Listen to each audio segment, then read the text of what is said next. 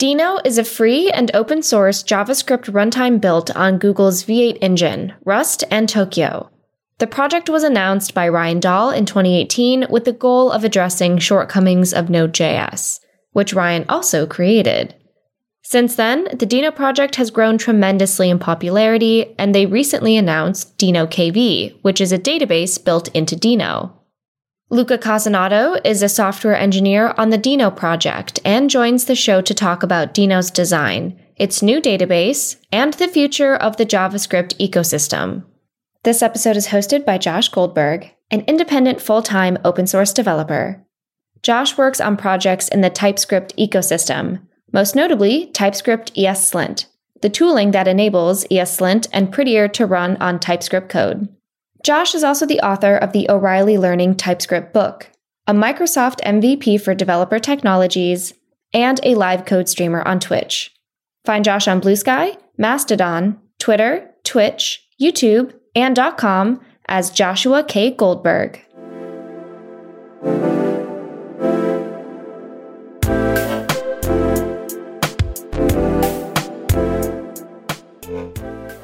Luca, welcome to Software Engineering Daily. How's it going? Hey, hey, thanks for having me. Can you tell us a little bit about yourself? Yeah, sure. I'm Luca. I'm a software engineer at the Deno company. I work mostly on Deno and various projects related to Deno. I've been doing software engineering for about five years now, mostly working in Rust, doing a bit of JavaScript and TypeScript. Well, actually, a lot of JavaScript and TypeScript, considering I'm working on Deno. Yeah, I do some spec work in the WHATWG. So that's the standards group that standardizes the HTML spec and fetch and streams and all that kind of stuff. And also, I'm a delegate at TC39 working on the JavaScript language there. Yeah. How did you get into doing so much with the JavaScript language in just a few half decade years?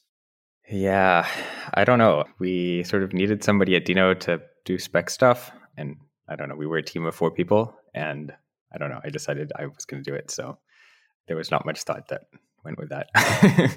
just somebody had to do it. It's amazing how sometimes people who are talented and know what they're doing, such as yourself, happen to be in this great place. It's this beautiful mixture of I know what I'm doing and I'm well positioned, and you can make a big impact in the world around you. Yeah, thanks. So, what's been like working at Deno? How would you describe the team? Yeah, we've grown a lot over the last couple years now. I've been with the company for, yeah, I guess three years. Did some open source work on Deno, like unpaid previous before then yeah, when I started out, I was the second employee to join. We were a team of four people Ryan, Bert, our two co founders, and, and Bartek and me. And now we're up to a team of, I think, 25, maybe 30. And yeah, we, we have scope has increased drastically, right? We're not just a JavaScript runtime anymore. We have a built in database. We are a JavaScript hosting company. And like, I don't know, we power things like Netlify Edge functions, which people get very upset when they go down. So we have to make sure they don't go down. And yeah, responsibilities have grown a lot over the last couple of years. And yeah, super excited about that. Do you ever miss the time when you had a few fewer responsibilities? Yeah, sometimes. There was a sort of time maybe a year ago when things were we were much more in a crunch. We were just like starting to grow pretty quickly. And that meant that like we really didn't have enough people for the work we were trying to do. And yeah, like that was painful because that means you constantly have to do things you don't really want to be doing because like there's nobody else there to do them. But at this point, I get to work on stuff that I really want to work on all the time. And I don't know, we're launching super awesome things every week. We just launched a bunch of new KV features and just about to launch cron jobs on deploy. We just launched like Jupyter integration for the CLI a couple weeks ago. Like really all over the place, super exciting things that like make it easier for people to use, yeah, to program. And I don't know. I really enjoy that. I, I really like writing things and then like writing about the things or talking about the things to people and then seeing them being used and yeah, just seeing how excited people are about them. I don't know. It just feels like you're making an impact somewhere and that's a cool feeling. For our non visual listeners, you have a sparkle in your eyes right now, which I love to see. You seem to derive a lot of joy from the idea of helping people develop. Is that right? Yeah, it's great. Like it's sort of like a multiplier, right? When you build developer tooling, you're not just building software for sort of an end user where there's one person there that uses that, but really you're making tooling that lets other people build really cool experiences for their customers. And if you do it well, then you can really help accelerate people like turning their visions or ideas into something tangible that people can sort of interact with. And yeah, just seeing the results of that, like seeing what people have built with Deno, just so fun. Like opening Twitter in the morning and seeing like things that you're tagged in or like even sometimes when people complain about things about Deno, right? Like they're complaining about I'm using Deno in this project. And then the first sentence is, yeah, I'm using Deno in this and this project. And you look at the project, it's like super cool project. And the second sentence is, but this thing just stopped randomly working. And then you're sort of grounded back in reality, but it's still really fun. There's an old joke template. You're the worst ex I've ever seen from the Captain Jack Sparrow quote. But I, you have heard me or have seen me. Yeah. So let's talk about those things you mentioned KV, cron and deploy, and Jupyter. Let's go through them in order. What is KV from the Deno perspective, and what are you up to? Sure. Yeah, so let me start slightly somewhere else, which is let me give you a bit of an introduction about Deno for the people who aren't familiar. So, Deno is a new JavaScript runtime that was originally created by the same guy that wrote Node, Ryan Dahl, to sort of fix a lot of the shortcomings in Node. And one of the big shortcomings that we found was Node doesn't really have a lot of tooling built in. So, in Node, if you want to set up a new project, there's a lot of configuration you have to do and a lot of tooling you have to install to just get started, right? Uh, you need to set up a formatter and a linter and TypeScript and probably ESBuild or SWC if you don't want to wait 30 seconds for TypeScript to emit your files. And then you need to like configure your library for publishing to npm, and that's a bunch of work. And there's just like a bunch of stuff that you have to do before you can even get started writing any code. So one of our sort of design principles is to try to remove this boilerplate and make it super easy to get started. And a couple, yeah, maybe at the start of this year, we started expanding this beyond just sort of developer tooling in the sense of things that like you may use during development time. So linters and formatters and our language server and testing frameworks, and that kind of stuff.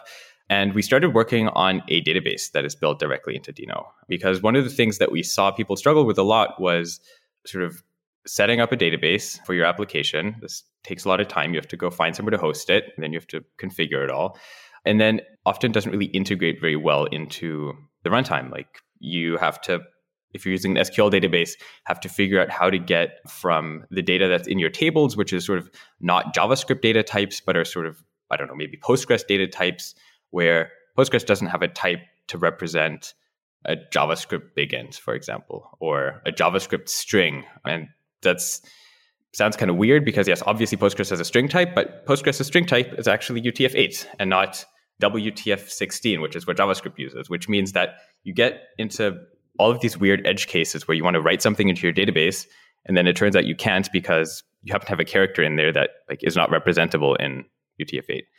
And then you have to deal with edge cases, and it's not fun. And then there's obviously libraries that let you deal with this, like ORMs, but yeah. So what we wanted to do is build a database that's like directly built in and can make use of all of the primitives of JavaScript and really lets you store JavaScript objects. So we did. We built Deno KV, which is a key value store. It's atomic, has strong consistency, which is it has ACID compliance, just like many of the SQL databases. It's globally replicated and scalable through our Deno deploy platform. And yeah, it's it's built directly into Deno, so you can get started with just you just have to run deno.openkv in your application. It's just a function you call, and then you have a database. And we've seen really positive feedback on that. So that's Deno KV. Sorry for the long-winded explanation. no, no, this is great. I love it. I forgot to ask what Deno is, so thank you for that introduction. But this KV, it's built for Deno. Did you build it from the ground up? A new database is like at what level is it your code versus powered by other code? Sure, sure, sure. That's a great question. So yes, we built a lot of our own stuff. We did not build our own persistence layer. And this is kind of when you're talking about databases, there's many different layers that you can talk about, right? So there's the sort of layer that takes your data and can atomically commit it to disk. And this is yeah, usually called the storage layer. And we did not build that in the CLI. We use SQLite for this. And in our distributed hosting platform at Deno Deploy, we use FoundationDB, which is the same database that it's developed by Apple. It's the same database that powers iCloud. But then on top of this, there's a bunch of systems, both in the CLI and in deploy, to make it possible to store JavaScript values inside this database and make it like give you this nice JavaScript API. So, yeah, it's sort of a mix of existing technologies for things that are really difficult to get right and that somebody else can do much better job of. Yeah, persistence. And then things that we're really good at, we did those ourselves. What happens if I pass some wild and wacky JavaScript object like a proxy and a function and a getter and a promise all up in there? How does that supported by the database? Yeah. So we support any value that you can pass between workers. So any value that's structured clonable. So actually in a proxy, we wouldn't serialize the proxy itself, but we would serialize the sort of values that the proxy points to or the, the value that the proxy is proxying. And we don't allow you to serialize functions. But for example, you can serialize recursive objects. Uh, you can serialize arrays that contain objects that contain arrays that maybe point back to the original array or object, right? So we support these circular sort of structures. We support serializing JavaScript date objects, uint8 arrays, any of the typed array views, array buffers, bigints, booleans, numbers, the whole set of primitives, wrapper objects. So like there's a like primitives all have wrapper objects that are sort of objects rather than primitives. Maybe this is getting into too much detail, but yeah, there's a bunch of weird edge case stuff that we support, but we don't support storing functions or proxies specifically. Got it. I'm curious, why is it that functions can't be structured cloned? That's a great question. So this actually has something to do with that in JavaScript, functions are all closures, which means that any function that you have can possibly or actually always does close over some other objects. I mean, in the case of a function that you define at the top level, it closes at least over the global scope. And actually, you can observe this because if you define some top level variables in a script and then create a function in that script, and then you pass a reference of that function to a different script, and then you evaluate that function there, then it's not going to use any variables defined in the script where you call the function, but rather in the script that it was defined in because it closes over variables. And when you close over variables, you if you want to pass this to a different worker, you can't take the function in isolation and pass it to a different worker because the function is not a pure function from input state to output state because it can possibly close over other things, right? And languages that allow you to move functions across threads usually only allow you to do this for functions that do not close over state that is local to the thread. And because in JavaScript you can't share any state across thread, like you can't share JavaScript objects across threads, you can only clone them. Because functions close over things, they inherently are also bound to a thread, so you can't pass them across workers. So in Rust, for example, you can only pass a function across threads if it doesn't close over any data that is thread local. So most functions in JavaScript are not closures, but they're sort of real functions that always have like an input and an output and they can't close over any top level variables. So those they're really just like pure computation and pure computation is easy to pass. But the way you have to think of this is that in JavaScript you can get sort of the string of a function by calling a function.toString. And if you could pass that function.toString over to a different thread and then use the new function constructor to construct a function from that string, and then the function would still work, then you could theoretically, maybe we could support uh, structured cloning that. But the problem is the second you import something, like when you have an import statement at the top of your file and you use something that you imported inside of that function, this toString trick doesn't work anymore because now it's going to be referring to some binding which is not present in the worker because you didn't import a value in the worker. So, yeah, closures. Love it. And you've used this phrase a few times now structured clone. This is in reference to the standard structured clone algorithm API in JavaScript? Yeah, yeah. So the structured clone algorithm, that's the algorithm that defines what values can be passed across workers. Mm-hmm. There's a structured clone function since maybe last year that you can use to just clone objects. Everything except functions and similar. If you were to have yeah, done exactly. this, say, five years ago, would you have had to re implement that function from scratch? That structured clone API? Maybe. So internally, we like DenoKV is really baked into the runtime, so we aren't limited to sort of the APIs that we have access to in JavaScript, but we sort of have privileged access to the underlying engine. So V8 exposes the structured clone algorithm, so the algorithm to copy values or, or to serialize them.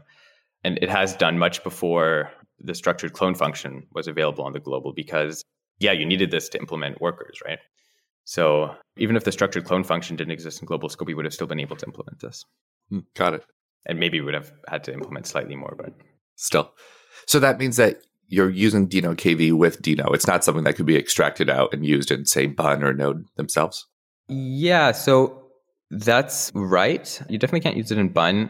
There's a user that has created a module called KV Connect Kit that allows you to also use this in Node. And actually, if you're using it in Node, it implements the sort of serialization algorithm in userland in JavaScript.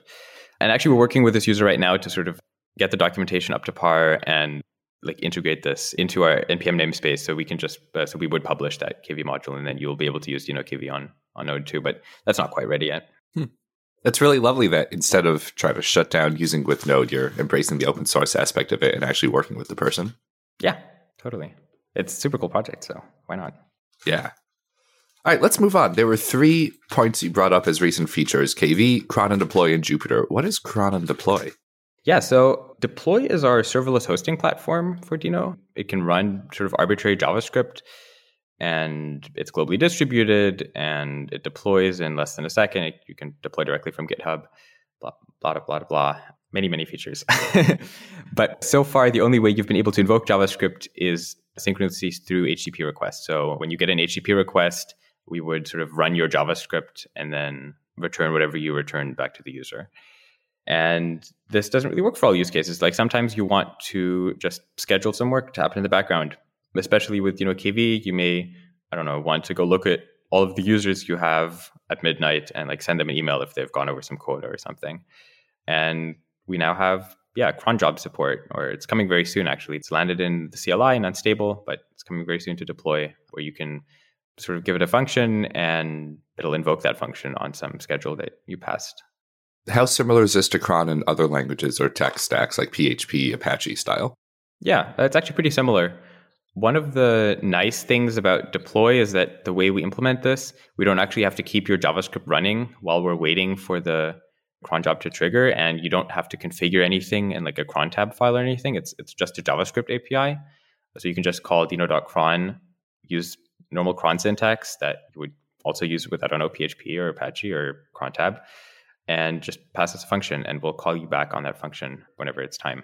And we don't have to keep running your JavaScript, so it's it's really cheap. We're actually thinking so right now we support only the cron syntax. So that's like the string that has stars and numbers with spaces in between. But we're actually thinking about a JavaScript API. I forget who asked me this, but somebody asked me this on Mastodon recently if we couldn't also just have like a JavaScript object sort of shape for this. And I thought, yeah, that's obviously makes sense. Like most of the people using Deno are JavaScript developers who don't care about cron syntax. They only want to specify, I want to run this every four hours. And yeah, you can obviously express that in sort of a JavaScript object or a builder pattern where you call a function that you specify that you want to call it every four hours. So we're going to do that too. This seems like it's, although a great feature, much less technically intense than the KV feature that you just described. Is there a reason why you're excited about both of these? Yeah.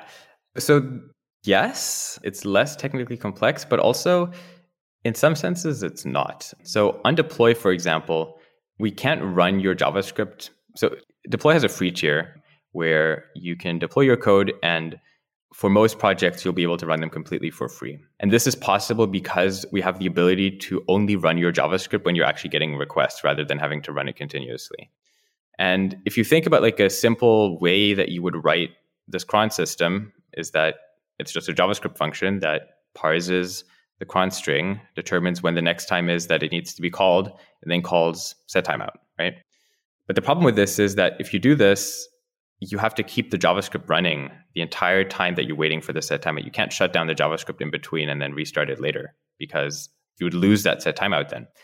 So the way this works in deploy is that we sort of have to analyze your code up front and figure out what cron jobs you actually want to be listening for. And then externally, we can start up your code whenever it's getting close to having to run a cron job, then let you run the cron job. And then when you're done with the cron job, we shut down your JavaScript again. And this means we're not wasting a bunch of CPU cycles doing nothing, right? And we can offer this free service without users having to pay for many of their applications. Do you think that there might be a future where one could describe the when I want to run next logic with a function or something more advanced than just an object or string? Yeah, actually, that's not a bad idea. We haven't really thought about it. But yeah, the thing is, you can already do this in some sense by just scheduling more frequently than you actually want to run. Like if you want to run every two hours and then every three hours and then every two hours again, like sort of on a alternating cadence, then what you could do is you could run actually every hour and then every hour you check whether it's either a multiple of that two or, or three hours and then execute whatever code you want. But yeah, no, we haven't really thought about doing that. It's, it's definitely possible we could do it. We actually have a different product that probably is better suited for that. So Deno KV also has queues built in, which are like a way for you to enqueue some data into the database and then have a function that is invoked to sort of process these queue items, which allows you to do like async background processing or yeah, if you want to send an email, for example, you don't want to do that directly from your HTTP handler. You can instead put something in the queue and then have the queue send that email soon later. And actually, we allow you to schedule queue items for in, in the future. So if you don't want to invoke them immediately, but you want to actually queue an email to run, I don't know, say in 30 minutes, you can say, don't deliver this queue message until this time has passed. So you can you can sort of implement your own like poor man's cron system on top of this queue system where you can sort of listen to one queue item and then at the end of that schedule another queue item to happen i don't know maybe three hours later that's really interesting. Did you see users previous to the actual cron support using the queues as a sort of cron is that part of how you determine to yeah. write the queue feature or the cron feature? Yeah yeah. It was actually one of the original reasons we did queues first because we thought it was going to be more powerful because people could like sort of emulate cron on top of them. And actually somebody wrote a little userland module that sort of implements this cron syntax on top of the scheduled queues, which I thought was pretty funny. But there's some problems with it because if you ever missed a delivery of one of these queue messages, your cron schedule sort of gets broken because you're always relying on the fact that the last delivery schedules the next one. And if for whatever reason there's something that happens that you miss a delivery, usually this doesn't happen because we retry deliveries, but I don't know. If your handler throws like five times in a row, you're out of luck and your cron has stopped working. So, yeah, first class system is better. Yeah, I can see users building cruft on top of this of, oh, why don't we set timeouts and then handle them if something failed and it gets complex. Yeah. Let's move on yeah. to the final of the three new features you brought up KV, Cron, and Deploy Jupyter. What is Jupyter? Yeah, so Jupyter is a I don't know. Are you familiar with Jupyter Notebooks and Python at all? I have heard of them enough to know that I should ask you to define them for our listeners, please. Okay. So, Jupyter Notebooks are a way for you to sort of interactively, they're like a really spruced up REPL, to be honest. They're a way for you to write a document that has interactive code in it. And people usually use this to do data science with. So, what you could do is you could pull some data from a CSV, let's say, do some processing in line. You could have some like markdown blocks, and then you could have a code block, and that code block generates a table or generates a graph or something. And you can sort of define documents using code. And so far, uh, if you wanted to use Jupyter, you usually had to use Python because Python is sort of the king of, of data science. But that's unfortunate because I don't know, the JavaScript ecosystem is much nicer than Python. I think Python, like, who wants to use indentation for anything. Come on, people. Careful, careful. So, well, I don't know. I stand by my point.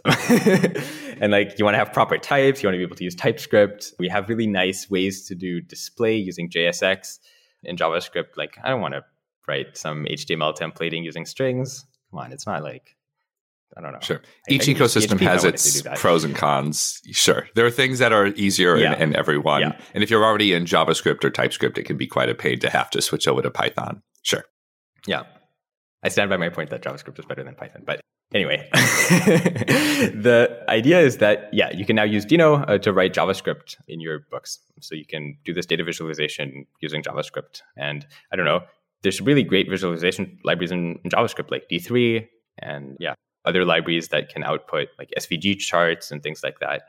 We built for the browser originally, but yeah, they're really, really useful for sort of these data science use cases too. And yeah, we made this super easy to use. It's just directly built into Deno. You just have to install Jupyter, and um, it'll automatically pick up Deno if you have it installed, um, and you can use that as your sort of thing to power the Jupyter notebooks. The Jupyter calls this kernels, and then you can write JavaScript. So, what is a Jupyter kernel?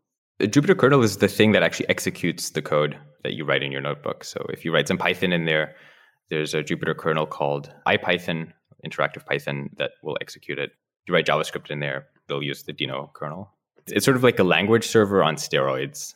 I don't know if you're familiar with what a language server is. It's the, the thing that powers your editor, sort of that can do, like gives you back the completion. So if your editor asks if you, if you open a file in your editor and you want to like autocomplete some keyword or something or, or autocomplete an identifier, then the editor asks the language server uh, what it should display. And the language server does this for editors, and Jupyter kernels do this sort of for REPLs. It's a standard interface to do a REPL. Got it. So if I'm, let's say, running a Jupyter notebook and I want to run Deno in some code block, then this Deno, pardon me, this Jupyter, Jupyter with a Y, by the way, kernel would be able to. Could I have a, a notebook that has some kernels with Node, some with Deno, some with Python? I actually don't know. Maybe. I see no reason why one would want that, but I'm I'm imagining.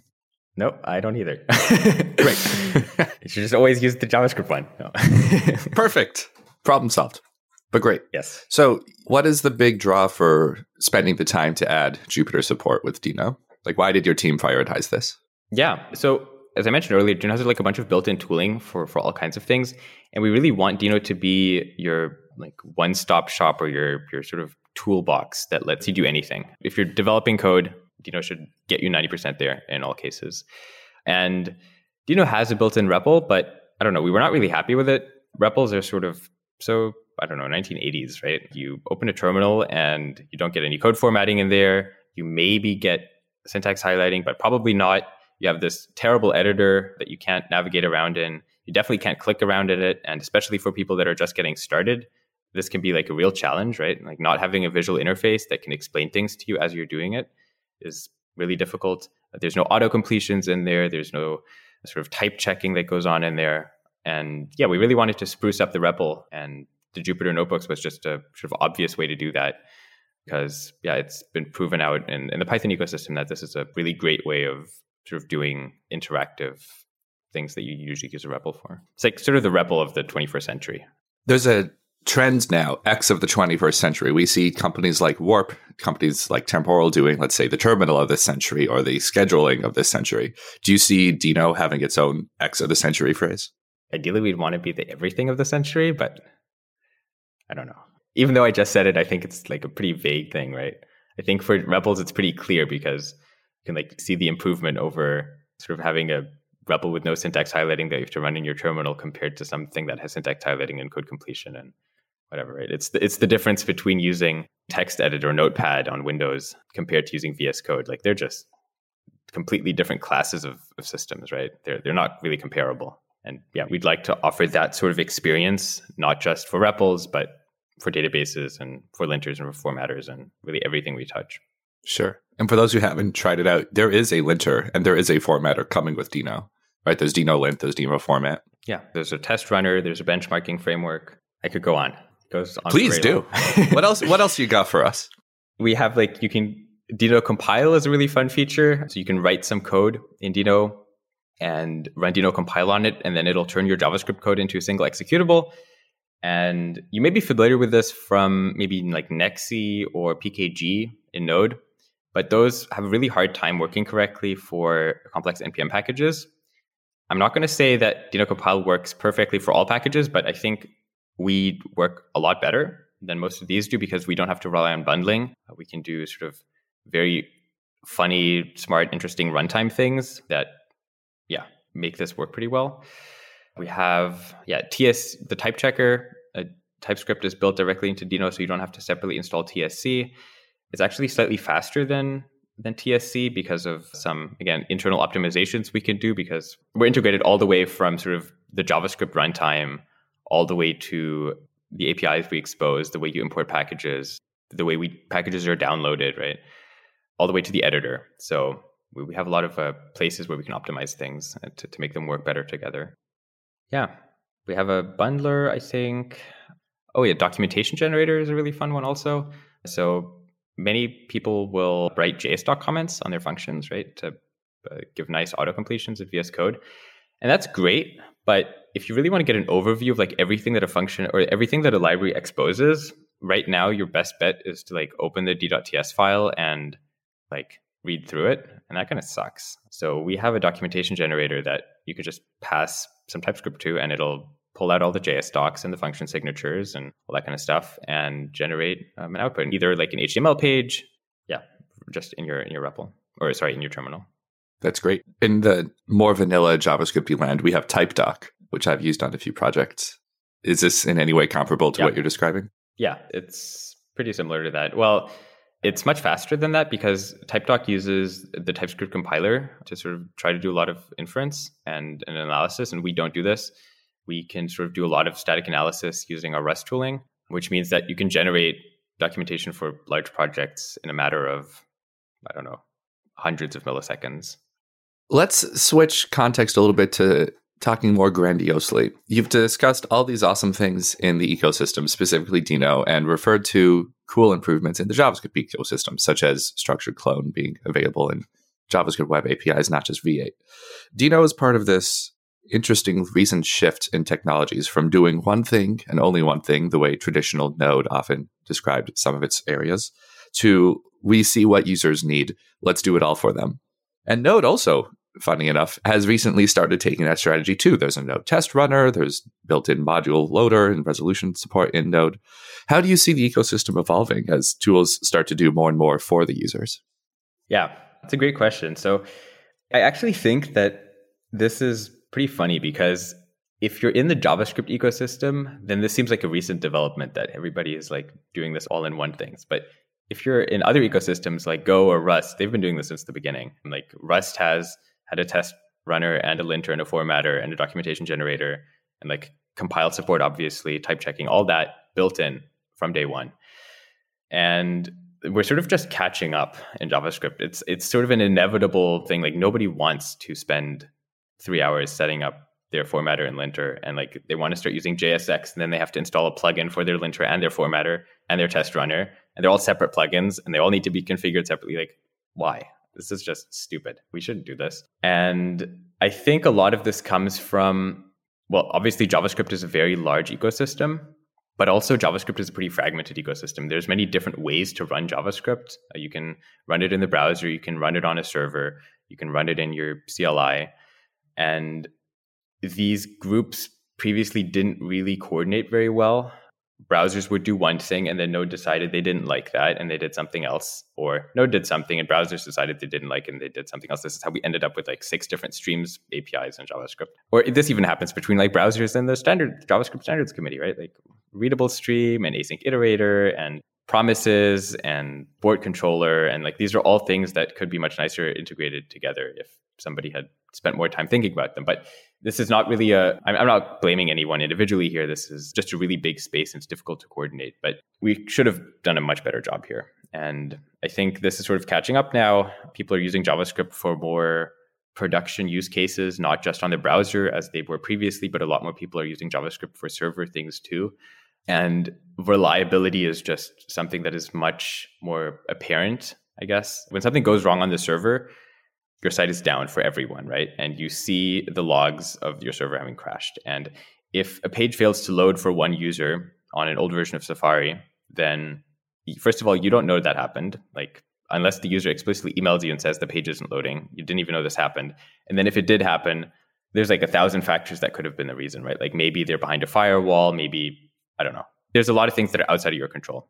So people sort of I think didn't take reliability of of sort of client side browser things as seriously as people are taking reliability of server side things now. And the shift to using more server side JavaScript means that we need to make the ecosystem more reliable and more have stronger foundations. And part of this is just that we need to standardize on the tooling that we use because if there's, I don't know, 10 different linters and 10 different formatters, and you fix a bug in one of them, and that helps 10% of the ecosystem, and the other 90% are still like affected by this, then you're not making this reliability story much better.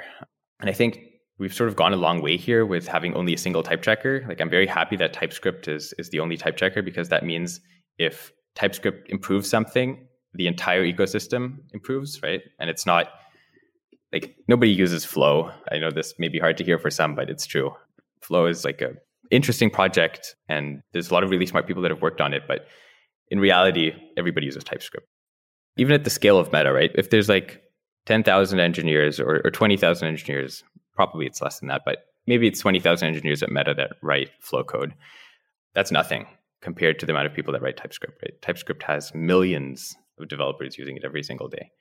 And I don't know, improving type checking for some edge case in Flow has much, much less impact on sort of the reliability of the web than making that same fix in TypeScript. And as we sort of centralize to more tooling where everybody uses the same tooling, you get more of these like multiplier effects where you fix a bug in one place and then suddenly there's a lot more people that are that are sort of impacted by this bug fix.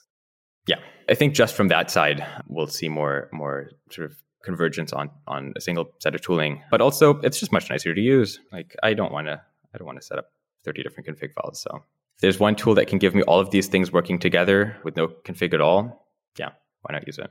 Playing devil's advocate, though, one of the advantages, perhaps, of having many different tools is that they compete with each other. They can each iteratively explore new ideas. For example, TSLint, the old TypeScript linter, which has been years since killed, was able to do some really nice things around performance that are currently not possible to do in ESLint or with TypeScript ESLint. So, do you worry about, for example, having a single linter or a single type checker slowing down a bit? I don't think so, no. It's obviously important that these tools are maintained in such a way, like they can't be closed source tools that don't accept open contributions because people need to be able to improve these things. And I think there's no fundamental reason why it is not possible to make, I don't know, ESLint with TypeScript just as fast as TSLint is. And there's obviously like organizational or architectural reasons that make this more difficult in the short term. But in the long term, this is not an unsurmountable problem. Like if somebody discovers there's a way to improve the performance of Node and this requires some refactors, they go do those refactors and then Node is faster. And then everybody everybody's happy, right? And if your solution is Node is slow, so instead of making Node faster, we're going to just do everything exactly the same as Node, but we're going to start from scratch and have a bunch of other bugs, right? Like we're sacrificing reliability for performance effectively, then this may work in the very short term, but in the long term, you're now maintaining two effectively identical projects. You have no differentiating factor, right? There's no reason why anybody would want to use your originally faster tool that has sacrificed reliability over using the original tool, which which has the reliability, it just doesn't have the performance yet. Like you can always improve the performance of systems, and you don't need to rewrite them from scratch. Like sometimes you obviously do need to rewrite because things. Sometimes it is too difficult for you to sort of improve something existing because there's too much tech debt that has accumulated. But these are very rare cases. Uh, like Rust had something pretty recently. Well, actually, it's not that recent now, but Rust, like language server, used to be called uh, Rust LSP or something. I forget. But it was kind of terrible. It was slow. It was an official built in tool from Rust. Everybody used it. But somebody came along and realized that the architecture that Rust LSP was built in was just, it was not great for sort of the performance that you expect from an LSP. So they started building a new language server for Rust called Rust Analyzer. And even though Rust Analyzer was not the sort of built in tool but was a third party project, a lot of people started adopting Rust Analyzer. And just a couple years ago, Rust Analyzer was adopted by the Rust Foundation as the standard language server and is now maintained within the Rust project, and Rust LSP is deprecated. So I think there's definitely paths to sort of re-implement things if it's really necessary, even in the case of full integration. But yeah, I just don't think it's necessary in most cases. I think if you have tooling that is good and that is actively being improved and that like people have feature requests for and they can implement them themselves, like I don't know, it's fine. Like we don't see this problem in Rust or in Go that like I don't know, Clippy is Rust's linter is too slow or doesn't have enough lint rules or whatever, right? Because if people really want a lint rule, they contribute it and then it'll be in the next Rust version. You just need to have good like project stewardship to make that possible. That was my next question. How do you make this possible? It sounds like uh, this is all predicated on project stewardship, funding through open source models. And both of those are things that open source folks have often struggled with in the past. How is it that you're able to make this work? Yeah, that's a great question. I think because we're not directly trying to monetize our open source product. Like uh, the open source product that we release is, is the Deno CLI and like by extension, Deno KV and all the tooling that comes with it. But that's not where we make our money. We don't sell enterprise support or we don't like unlock features in the CLI because you paid us something. But instead, we offer you a hosting product. And I think actually enterprise support is, is a good way that you can make open source sustainable. I think that's something that many projects have been successful with. Um, SQLite, for example, is another project that sort of uses enterprise support as as its way to monetize. And even though it's totally open source, and yeah, I think these are sort of two separate questions, though. If you have large organizations that use your software, they will inherently want to contribute back to those tools because like it is much more expensive to maintain a fork of I don't know Rust or of Node or of Go or of Deno than it is to just contribute back the, the, improvements that you make for your own team internally back to the open source project. So as long as the structure is there for those people to be able to contribute them back without like implications to licensing or implications to royalties or, or whatever, then do you need to have a system set up that makes this possible? You need to be able to you need to have like a code of conduct in place, have sort of people that oversee the projects and can and can make general decisions, but it works out pretty well. Rust is open source, Go is open source, JavaScript's open source.